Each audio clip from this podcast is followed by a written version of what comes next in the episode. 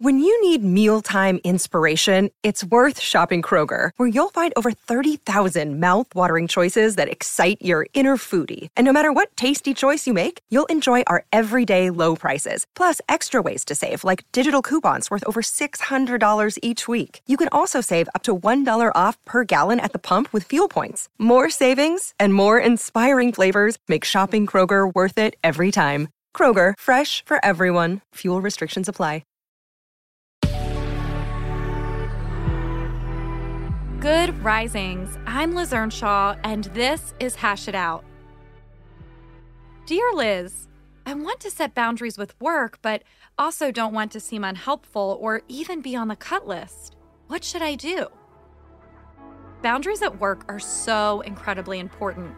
They don't just benefit us as individuals by allowing us to have the mental and physical space to enjoy life outside of work, but they also benefit our workplaces.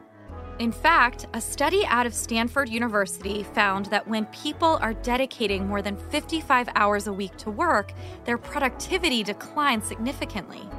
And after eight hours of work in a day, people are more likely to make mistakes because they're less alert. So, in reality, creating limits around work is good for everyone. And I get that the reality of our workplaces means that for many, we are praised for when we have few boundaries with work.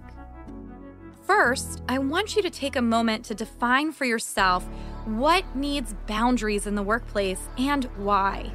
For example, if you want boundaries around getting phone calls after 5 p.m., you might write that your why is that you need a brain break, more time with your kids, or space to work on your garden. Then, I want you to explore the thoughts and feelings that come up for you around taking that space. Do you fear certain judgments? What are they?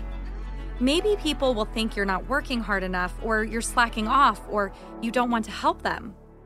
I encourage you to look at where the messaging is coming from. Have you actually heard that in the workplace? Or is this some deep seated messaging that goes way back? Did you learn somewhere along the line that you're only valuable by how much you give, how much you do?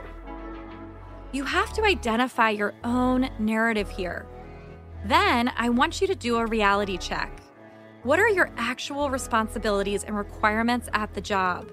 Are you meeting them even if you don't, let's say, answer the phone after five? Then look at your values. Perhaps you value being helpful, but you're finding being helpful after five is burning you out. Great. How else can you show how helpful you are?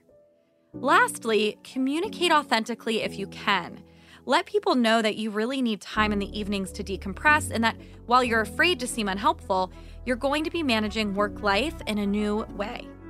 Let them know you won't be taking those 7 p.m. calls anymore, but that you have other plans for making sure you get those conversations taken care of. This might mean that you schedule your workday differently, you look at different automations that can be put into place, or empower the people you work with to look towards themselves or somewhere else for their answers. As a recap, I want to encourage you to tune into your why for the boundary. Identify your own narrative around worthiness and your worthiness in the workplace, and notice how that impacts your ability to set boundaries. Then I want you to look at your values and find new ways to align with them and communicate authentically with the people you work with.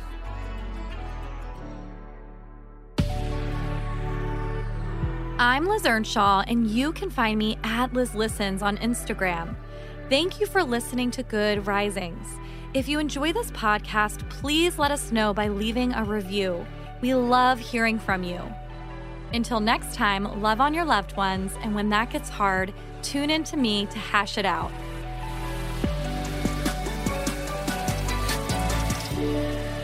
Good Risings is presented by Cavalry Audio.